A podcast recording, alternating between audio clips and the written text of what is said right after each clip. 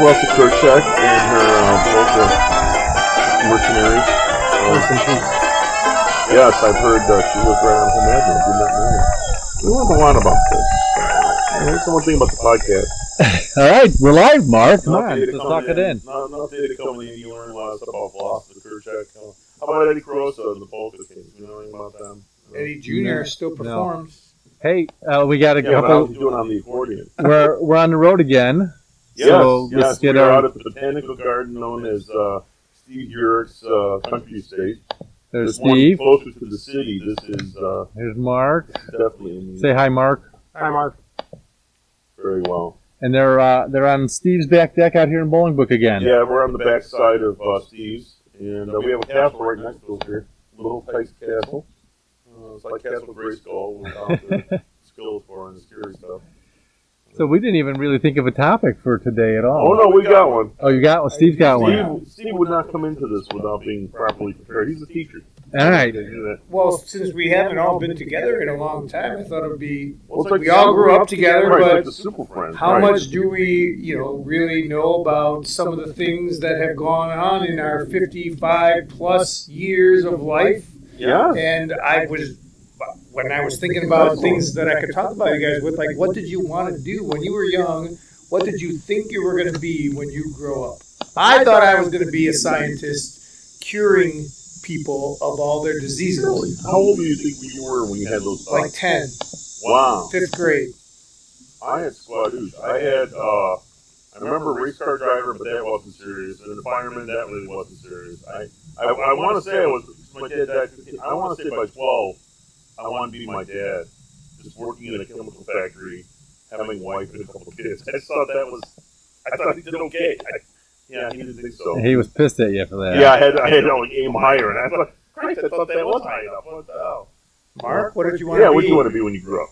I always wanted to be like an actor or a screenwriter, something in the entertainment field. How did it work out for you? Well, my life is great, so don't get me wrong. But, my father was in television, and I was always thought maybe I'd do something like that. Well, you've made it now. You're on TV. Yeah. Oh, yeah. I mean, what's on your back door here? This is Jim, what did you want to be when you grew up? Oh, gosh. Well, first I was going to be an architect because my grandfather had the same initials as me. He was J.E. Hosek Architect. So I had all the stationery and signs and everything already made for me, ready to go. About $30. And then there was a brief period, I think around 4th, 5th grade, where I thought I'd be a lawyer. We did a mock trial in school, and I won the case, so I was excited about that. And then in high school, that's when I decided I wanted to be a veterinarian. Did somebody inspire that? No. Well, maybe All Creatures Great and Small. That was kind of fun. After I thought I was going to be a scientist, when I went to college, I realized my dad kept telling me the most money I could make was if I was an engineer. So I didn't think I could be a scientist because the science classes, some of them required a little more science knowledge than I thought. So engineer, I still was a math guy, so I thought that would be all right, and I could make a lot of money. When you went to college, what did you think you were going to study? I did a business track just because I thought I've never seen a starving businessman, and we had like no businessmen in our family. It was all teachers or factory workers. So I thought, well, okay, I could kind of go in business, and which is amazing because I was really horrible at math. So you were the offset to me. I just did not have a math aptitude, and then when I got out, I was like pretty good at math. So I think I needed to be applied. How about you, Mark? What did you want to be when you grew up? Well, the question is, what did I start out in college? I went in for engineering, and I became an engineer. Oh. So he was not distracted. I went into engineering, but I came out a teacher, so I did not do what I started as. Yes. Well, I came out an engineer, but I've probably done 20% of my career has been engineering, and 80% of it's been in business. Oh, there you go. And Jim, you knew you were going to be a veterinarian from when? Well, I knew in high school that's what I wanted to go into, but they'd never had a pre-veterinary curriculum at U of I because they get you in a room. I went in animal science. They say, "How many people here want to be a veterinarian?" Everyone raised their hands. They go like 1 in 10 of you is going to make it to vet school. So we don't. That's why we don't have a pre-veterinary curriculum, because everyone would sign up for it, and then no one would get in, and then they'd have a useless pre-veterinary degree that what could they do with? So, but I figured I'd get in. So I started out in animal science, which was fun because I'd take Animal Science 101, learned a lot of stuff about butchering animals and the history of animals, and they used to use pigs as draft animals, and this big 2,000-pound pig pulling a cart. It's crazy how big these things would get if you let them. And then I was going to switch over to honors biology my junior year, but that's when I got into vet school, so didn't have to worry about it. And you finished vet school quicker than most people. Yeah, I finished the whole college thing in 6 years, so got done with pre-vet and vet in 6 years.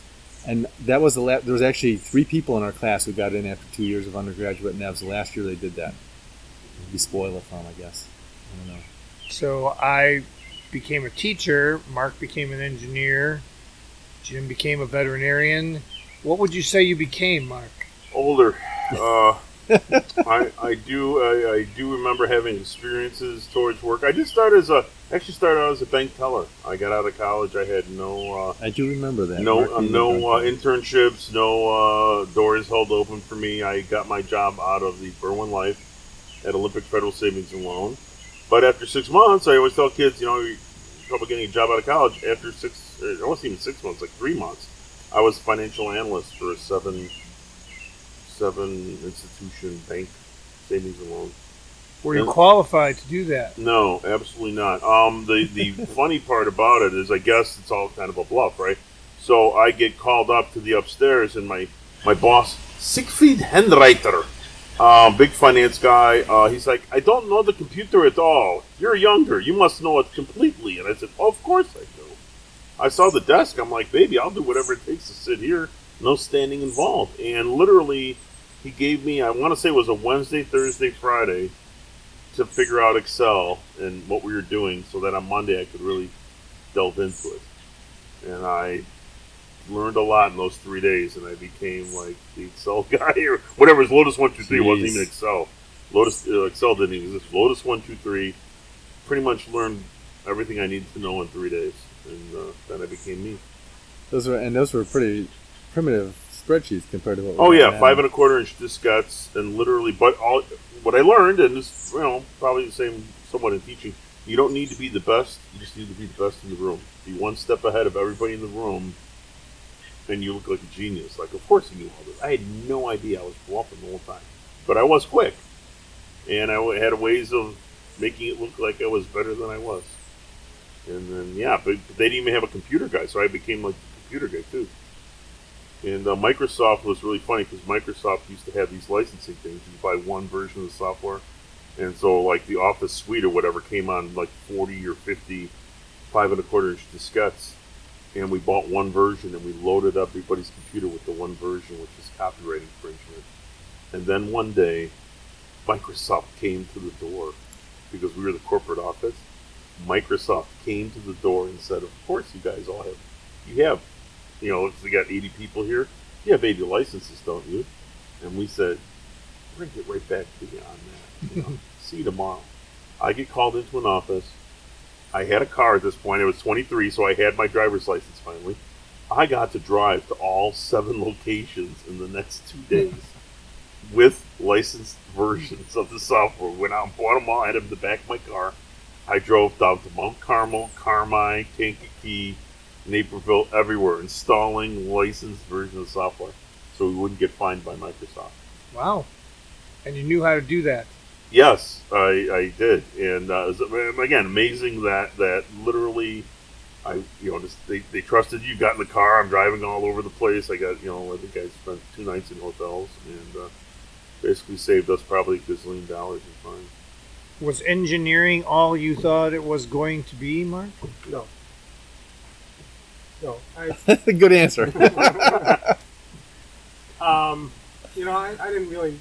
I think when I started college, I didn't really know what engineering was. Is it, sitting behind a desk, designing things? Is it, doing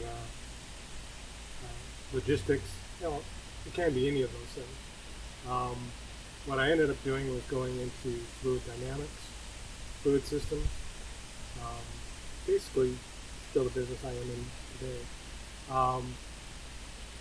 But really what intrigues me about it is the problem solving.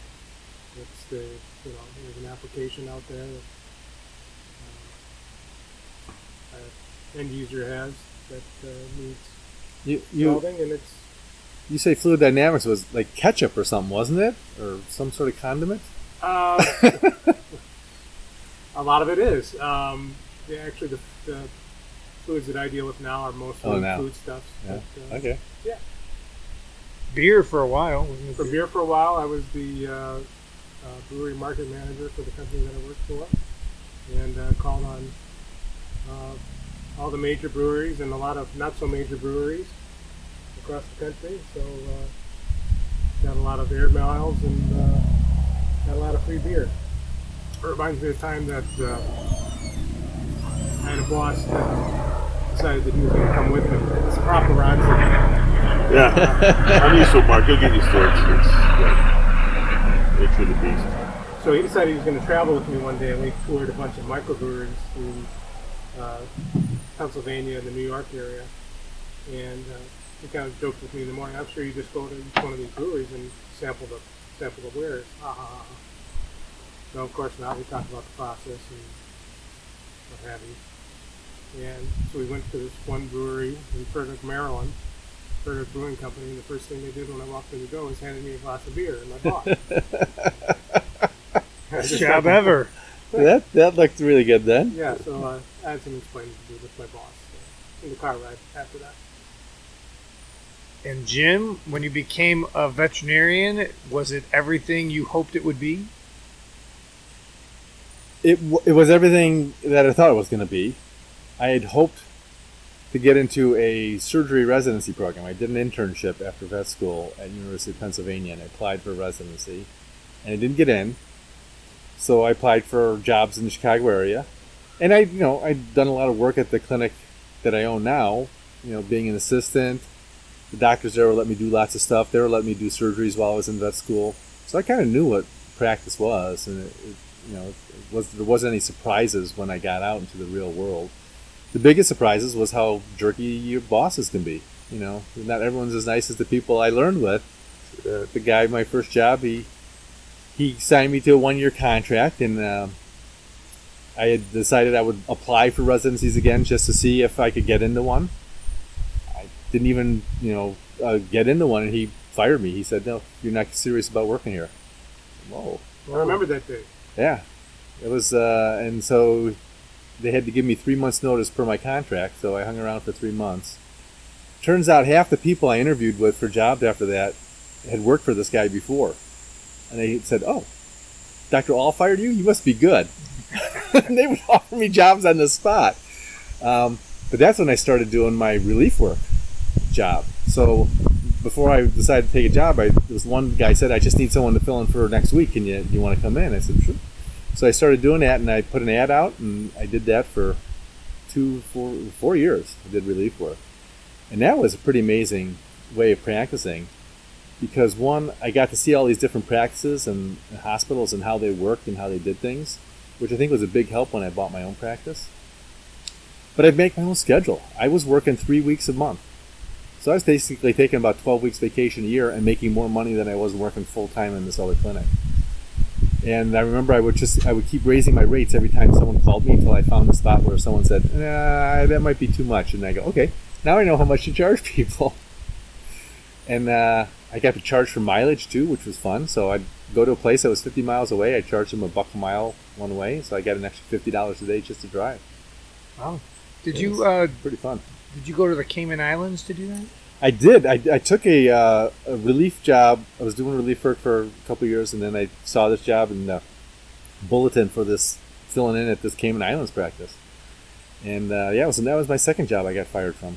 So, how long did that last? I lasted 6 months. That's pretty good. I was supposed to be there for a year. Yeah. And the thing was, I took the job, and the guy who was interviewing said, "Oh, we're building this new clinic. It'll be done when you get there. You have all this wonderful new equipment and stuff." And I get down there, and they hadn't even started renovating the house that they bought for the practice. So I was pretty pissed. And They had all this brand new equipment sitting in Miami waiting to be installed, and they had this ancient equipment at the clinic they already had. I said, well, why don't you send the equipment down? We could pull it in here and start using it. Oh, we'd have to reinstall it. I go, yeah, but it's going to take you a year to finish this building. You haven't started anything. Let me at least start using it. And I written a letter to the shareholders, and they got a little bit mad at that. So I said, did people bring in their sick manta rays? Yeah. No, it was cats and dogs. I did do some parrots. I did a eye surgery on a cockatoo. It had hurt its eye, so I had to remove its eye. And at that time, we didn't have prosthetic eyes for cockatoos, but it worked very well. But I see maybe about 8 patients a day. Had no television there. There was radio. There was one radio station called Radio Cayman. And in the evening, they would replay the Parliament sessions, which was really hilarious because it was like basically British Parliament, but in a miniature scale. These people yelling at each other. And some of the people would come into the clinic, and I'd take care of their pets. I go, I heard you on the radio last night. They go, oh, yeah, that was terrible. And then I went to the library, and I was reading about, on average, about 5 books a week. So I read over 100 books by the time I was done with my 6-month stint there. The really neat thing was when I got there, they hadn't arranged for my work permit. So even if I wanted to work, I couldn't. So it was owned by these 26 shareholders, and every 2 weeks they would come down and rotate through. So the guy who was down there for that time said, well, if you can't work, let's go get some scuba lessons in. So we went and we did a week's worth of scuba lessons. So I got my scuba certification. Great. And then every 2 weeks, these vets, in order to write off their trip, they would go and they'd work for the clinic Thursday, Friday, Saturday. So I'd get a 4-day weekend every 2 weeks. So then Thursdays I would go out on the dive boat. So I'd go out for 2 dives in the morning and another dive in the afternoon. And the guys there, they knew I was veterinarian. They called me Doc. I'd get on the boat. They say, hey, where do you want to go now? Because there's like over 100 different dive sites you could go to. So I'd pick ones I hadn't been to. And it was fun. How could you get fired? Because they didn't like that I was making noise. That I was pointing out this guy who was managing the practice had been lying to all the other veterinarians about how things were going. And when I had revealed that he had been doing this, that made a lot of trouble for him. So he got rid of me. Oh, that's terrible. Yeah, I was stupid. I was naive. I was thinking, boy, if I ask for something, maybe I'd get it, what they promised me. Yeah. It doesn't work that way. He cut the limb he was standing on. He trimmed himself. Yep, that was basically it. Yeah, so I cut the branch out from underneath me, and so the whole time he's in the Caymans, spearing lobsters and diving and all that. I'm at the house in Elmhurst, wrangling, renters. The house I had bought one day before I left. Right, he closed on it one day before he got on the plane, so I got installed in the basement, and we had renters and college kids and cats. Yeah. Was it near college? Yeah, Elmhurst College. We were right on York and North, right by Hamburger Heaven. Oh, yeah. I only went to, I lived in that house 10 years. I only went to Hamburger Heaven like 3 times. Same with me. I was not a huge fan of. I don't know. I think they thought they were expensive or something. I don't remember. Really, you'd think I could just like stumble over there, but yeah. That was Ken's World of Video when I came back. That was a staple. Yeah. Video rentals. There wasn't the many things that had all this wallpaper on it. We really didn't. We left it all in its original state pretty much. We had it as dormers. I remember going on the roof with your dad. Well, your big project when I was gone to get the basement finished, put the bathroom in, and no, I was there for the bathroom. No, but you had to get that done while I was gone. No, or was that the roof? I think you were back. I remember them cracking the foundation, and that's where we found that the sewer stack was not in alignment with the sewer running out to the street. Ah. And as soon as a friend of the family that did that work, and as soon as they cracked the foundation, it was like an open porta potty. You could smell it from outside the house. It was a bit strong. I'm glad I was gone for that. So I think you were there. I don't think so. 20% of the stuff was going to the street. 80% was going under the house. Stuff, Mark. It's a science term. We're going to call that Stickney Sludge. And when we cracked into it, it was like the Hellmouth. I mean, it was really like surreal. I think we'll spend an episode on the Elmhurst house, but I'd like to stick to maybe the lives that we've created for ourselves in these 55 plus years. And I had a great career. I had 33 years teaching, part of it at my alma mater, Morton West, where we went to. And I loved it. I absolutely had a great time. Teaching what, though? I taught math. mostly freshmen through seniors, or freshmen through juniors, getting them ready for their testing. So then I got an opportunity to go to Riverside Brookfield. So I felt like I had a pretty broad kind of career, and I enjoyed every minute of it. But if I wasn't going to be a teacher, I think I would have done something where I could have been a little more theatrical, maybe on stage or on TV or doing something like that.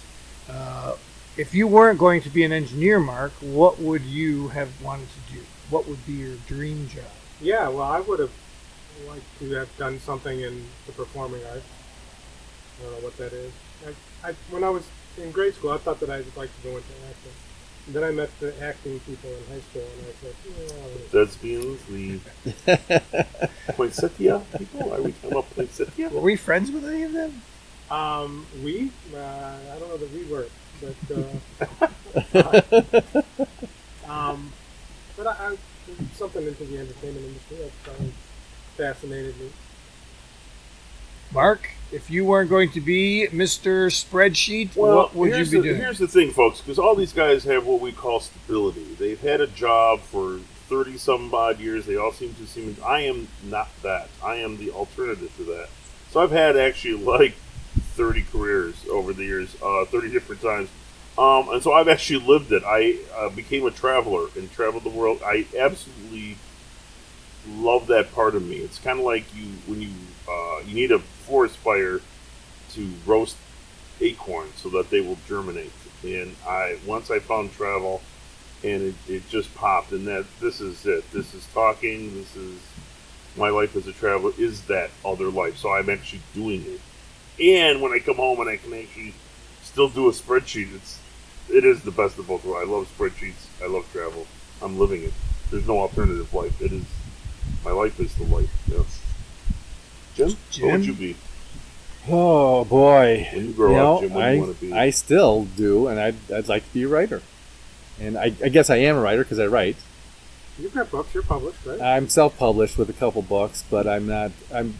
Right now I have a literary agent, and I've been writing these veterinary mysteries. And the first one I wrote stuck around. We got a lot of good comments from editors, but they said not quite what we're looking for, but we want to see the next one that you do. So I wrote the next one, and this was during COVID and cancer and all that stuff.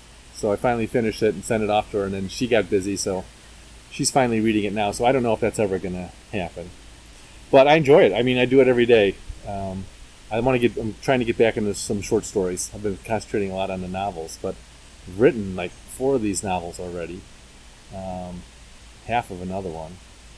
And I think I've written probably close to about 30 or 40 short stories over the years. One of them got published. That was exciting. Awesome. Will you include a link to those where we can... Well, right now, because I'm trying to get the interest of regular publishers, I don't have any self-published stuff out there. Okay. In terms of the mystery stuff, the golf novel is out there, so that one people can get. So I could put a link to that, yeah. It's called A Really Good Day, and it's about this guy who's an amateur golfer, and he was playing to try and get into this tournament, and he didn't make it.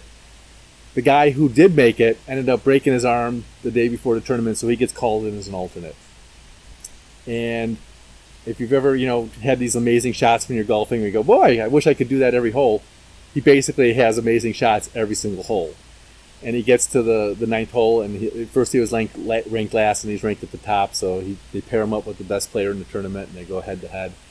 And it's really kind of neat. It's I wrote it when my wife was pregnant with our first child. So there's the guy's wife's pregnant too, so that kind of plays into the story as well. Yeah, it's awesome. Yeah, so in your veterinary series, and when they make it into a series for TV, who's going to play the lead? That's a good question. Originally, I had the guy looking somewhat like Oliver Platt, so I think he's a little too old for the role. So I have to find somebody who's kind of got that round face, dark hair, sideburns. Jack Black. Jack Black is a little old, but he could do it. There was one guy. He was in the series Utopia. He looked like he could be the young Oliver Platt lookalike. So, very good. Well, I taught high school for 33 years, and of course, when you're in high school, you don't know how it's benefiting you. The kids always say, "Why are we here? What are we doing?" What did high school do for you, Mark? It was a platform for me to understand how to control people. I was voted best male punk rocker of my senior class and most bizarre. So when you think about those two things then and where I'm at now, it's just a launching pad. There was nothing that went on in high school that I did not perfect by the time I got to college. When I walked off this graduation stage in college, they were chanting, "Chewie, Chewie." The whole band was chanting. So if there was ever any doubt as to what impact I had on those various youths of college, I left my mark, and I've continued to do so. So now I am Chewie Santa, keeper of all stories. So yeah, I just think high school was a launching pad. Some people never, high school is the highest point in their career. I just went on to other things. Mark, what did high school do for you? What did high school do for me? Obviously, it gives you an education, but that's not necessarily the most important. I mean, book learning. I think the most important thing that high school did was kind of give me a better exposure to the world. I think when you're up until grade school, you're kind of led a somewhat sheltered life. Your world view is kind of dictated by your parents, and you got to get on the school bus, right? And then you see some stuff on the school bus. Then you get on the school bus, and then you get into gym class, and then you get to see some of the real world, and then you grow up with that, and you deal with different types of people. It really exposed me to the world, the life, and I think that was the most important thing. Growing up Lions, Lions of Brookfield. Jim, what did you get out of high school? You said you already knew what you wanted to do partway through high school. What did you get out of high school that helped you? Was it the pennies? Yeah, all those pennies I picked up in Hallmark. Yeah, that was great, great experience. What did I get out of high school? That's a really good question. I think the best thing is a bigger group of friends. You know, I had a great group of friends in grade school, and they followed me to high school, and through band and orchestra and music and stuff, just got people that I've known for all my life now. That's, we're still in touch. We're still seeing each other. That's probably what I think I got the most out of it. The other stuff, the education and all that stuff, could have gotten any place, any time, anywhere. My wife went to a high school with 4 kids in her class. So, I think one of them's dead. Well, she has 50% of the class meets every week, so that's pretty nice for her. I think having a twin brother in band was very helpful to me, because through him, a lot of his friends became my friends. And I wasn't in band; I was in orchestra. And orchestra was, we were like the lower class of the music program. Yeah, pretty much. Band was where the fun stuff was. Tuba, trombone, baritone. Yes. What's going on back there? So in the last week or so, Branson and Bezos went to space. Do we call that going to space? Like, is that? Did they go to space? Are they spacemen? Are they astronauts? If Alan Shepard is an astronaut, then that defines you breaking that. I forget the name of the line. But lines with outer space. Yeah, I don't remember what it is, but I know I'm talking about. And they both broke that line, so if that's the definition, yes, technically that they are astronauts. I think they recently changed the definition. Are they spacemen or astronauts? I guess they had to go up and they had to complete a mission for NASA to give them their wings, so they didn't get their astronaut wings. One of the definitions I heard, which I think is a much better definition for astronaut, is orbiting the Earth once. Well, then is Alan Shepard and Gus Grissom astronauts, right? Did they ever go up in orbit in another mission? I think in another mission, yes, not the first mission. Gus. Then they are. Yeah. Okay. Yeah. But they weren't after their first. It's lifetime achievement. No. Yeah, they add the two together. No, I would in my if that was my definition, I would say that would not be an astronaut.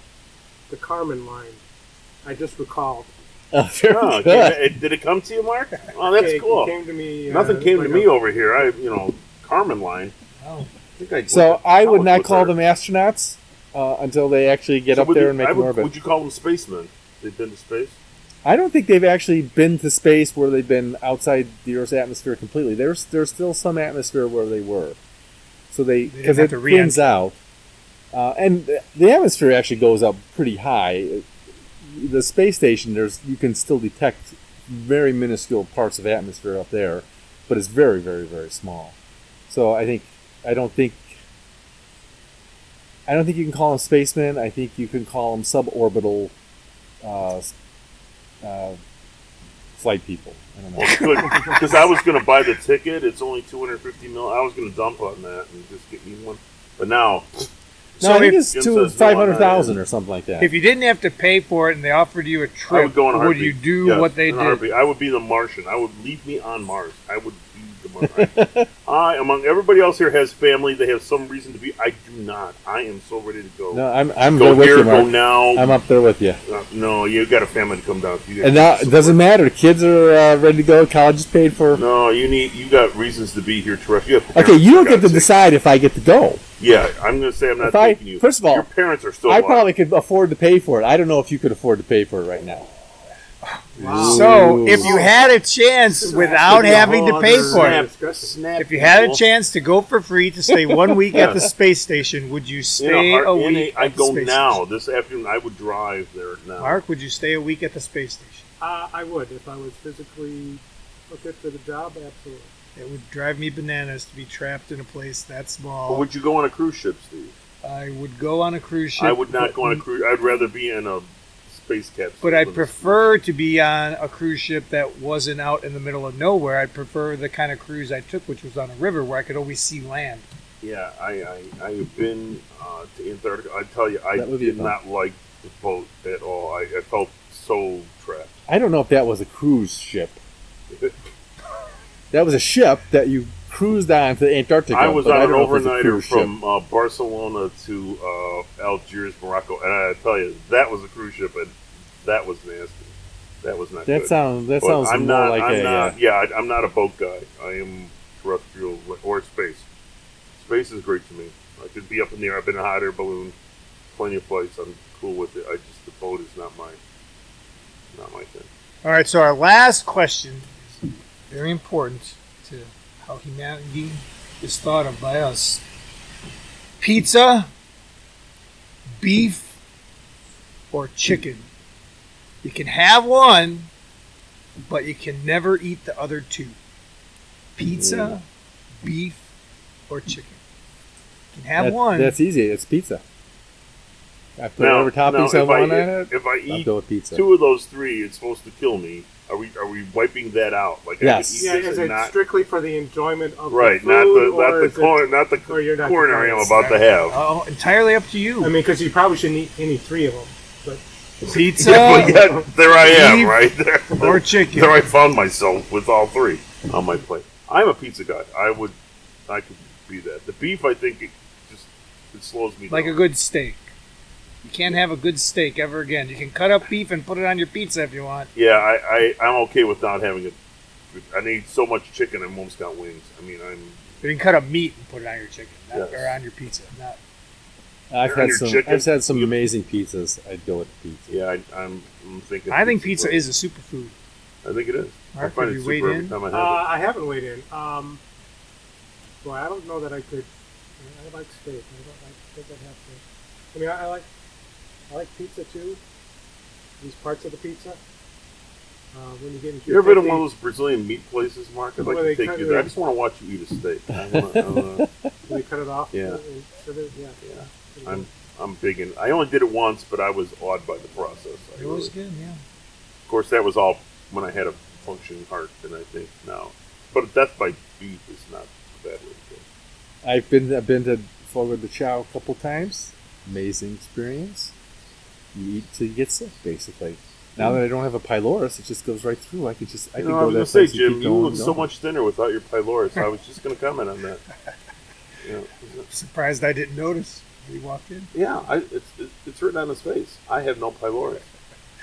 Well, that's the first time I've mentioned it all day, so I think I get a little credit for that. Those are the burning questions that I had for the group today. I'm missing a lot of stuff, Jim, and I don't have a list of what I missed. If you have something else? Otherwise, Jim, that's all I wanted to know. Yeah, no, that's about a half hour. I think it's a good place to wrap up. Yeah, let's cap it, bottle it, label it, send it away. And edit it.